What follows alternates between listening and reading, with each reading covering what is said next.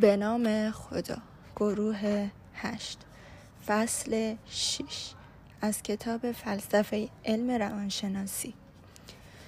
وجه مشترک یاران پیاژه با دیدگاه گشتالت قرار دادن ذهن در کانون توجه بود.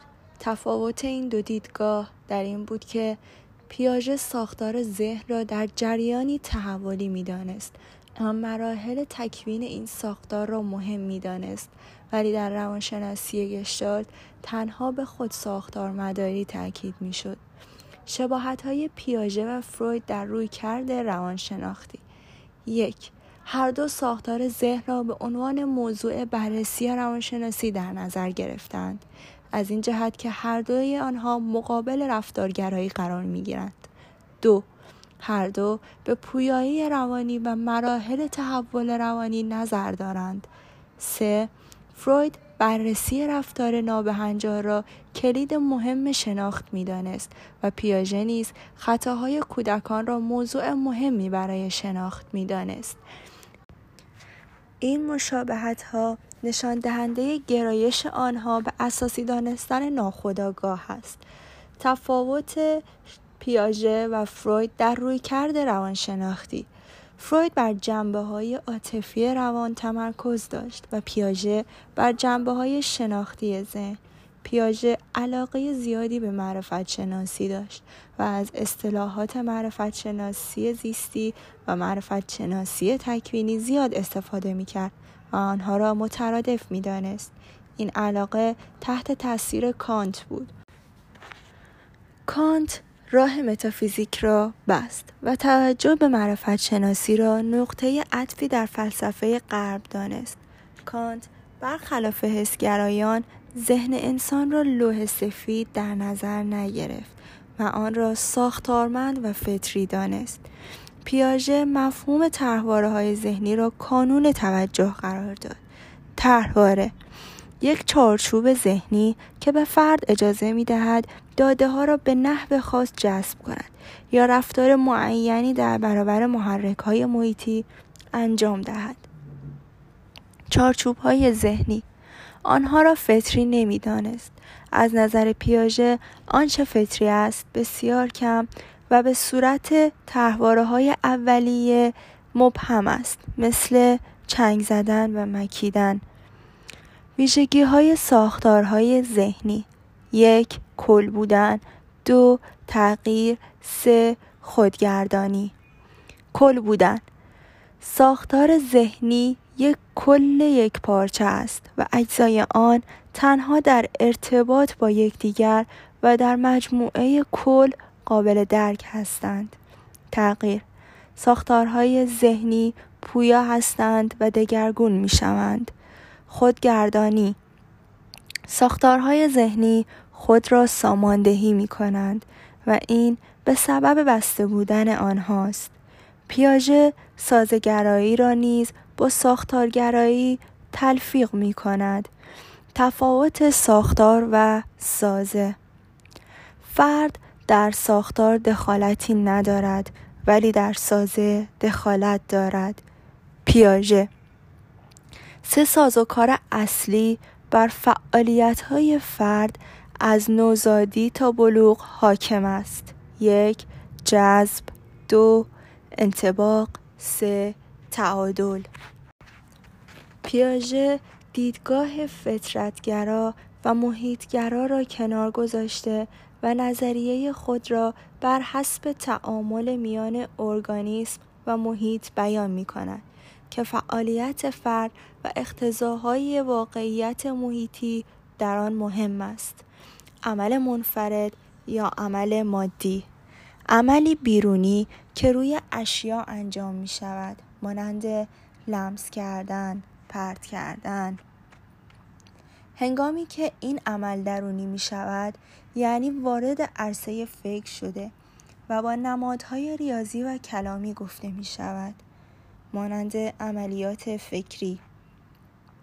خصوصیت های گروه بندی از نظر پیاژه یک ترکیب. دو بازگشت پذیری سه شرکت پذیری چهار این همانی عام. و پنج این همانی خاص. ترکیب می توان دو عمل را به هم افسود و به عمل سوم رسید. بازگشت پذیری امکان عمل معکوس و شرکت پذیری اعمال مختلف را می توان به صورتهای مختلف همراه کرد. این همانی عام.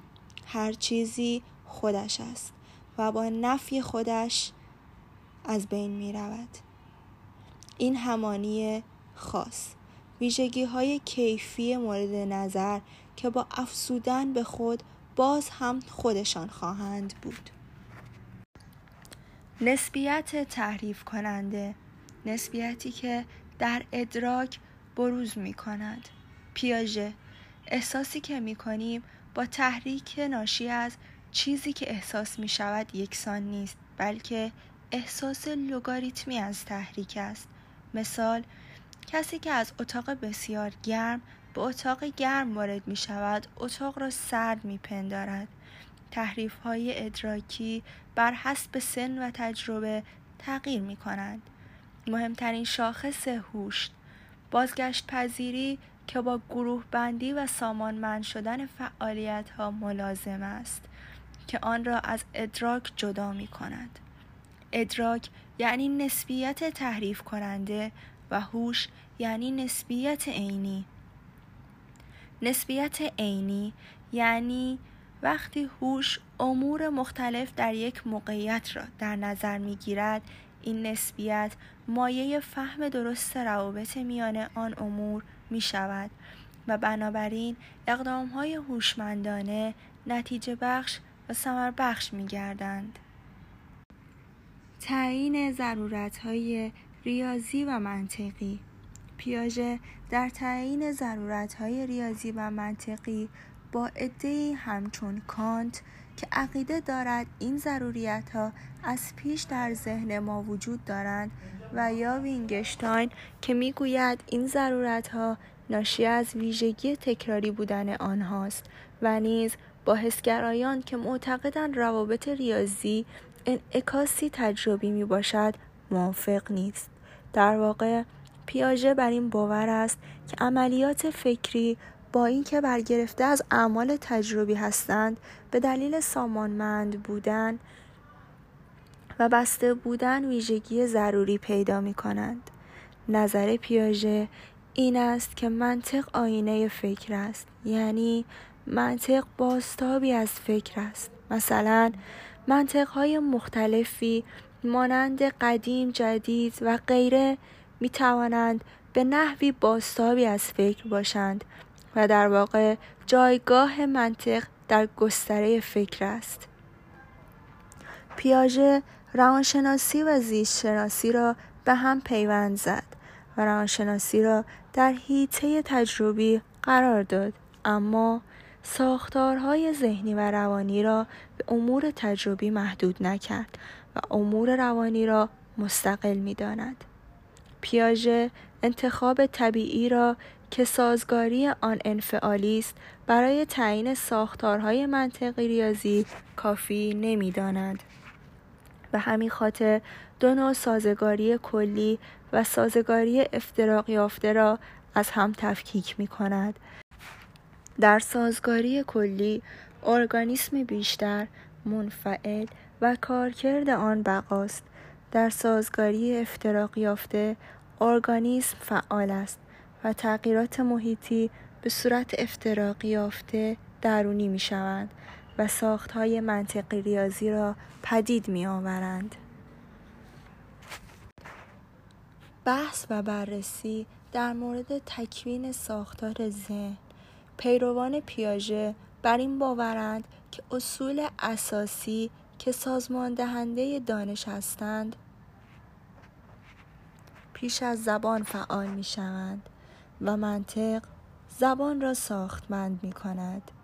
دیدگاه نوظهورگرایی پیاژه پیاژه با در نظر گرفتن ساختار ذهن و تکوین آن به منزله موضوع روانشناسی راه خود را از رفتارگرایان و نیز هر گونه رویکرد فروکاهشی ماده گرایانه جدا کرد کوشش وی بر این بود که مطالعه ساختار ذهن را از علم طبیعی زیست شناسی آغاز کند و تا سطح ساختارهای عالی منطقی و ریاضی پیش ببرد. در نتیجه پیاژه در دسته نوظهورگرایان قرار می گیرد که برای امور ذهنی و روانی ویژگی های خاص و کاهش ناپذیر به امور بدنی و نوروفیزیولوژیک قائلند اما در چارچوب طبیعی گرایی می اندیشند و استقبال وجودی برای امور ذهنی در نظر نمی گیرند. مارگارت بودن در این باره می گوید پیاژه روانشناسی را علم مفهومی می داند نه روابط علی این نگرش فلسفی فروکاهشی نیست زیرا فرایندهای شناختی را تجسد مادی یا همون علی آنها متمایز می کند اینکه پیاژه روانشناسی را به منزله یک علم مفهومی و نه علی در نظر گرفته حاکی از این است که برای شناخت پدیده های ذهنی و روانی باید به روابط منطقی و مفهومی به ظهور رسیده در ساختارهای روانی پرداخت. روند ثابت تحول ذهن. پیاژه در این باره منتقدانی داشت. یکی از این منتقدان چامسکی است که چنین می‌گوید.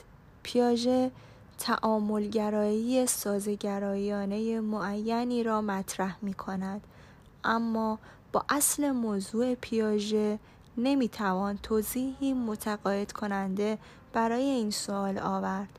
که چرا تحول شناختی انسانها با وجود محیطهای مختلف زندگی آنها مسیر واحدی را طی می کند.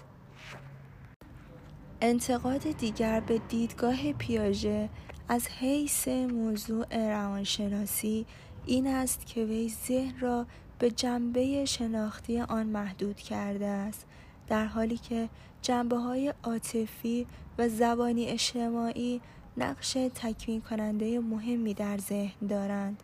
برای مثال برونر بران است که پیاژه به اهمیت زبان در تکوین ذهن کودک توجه کافی نکرده است.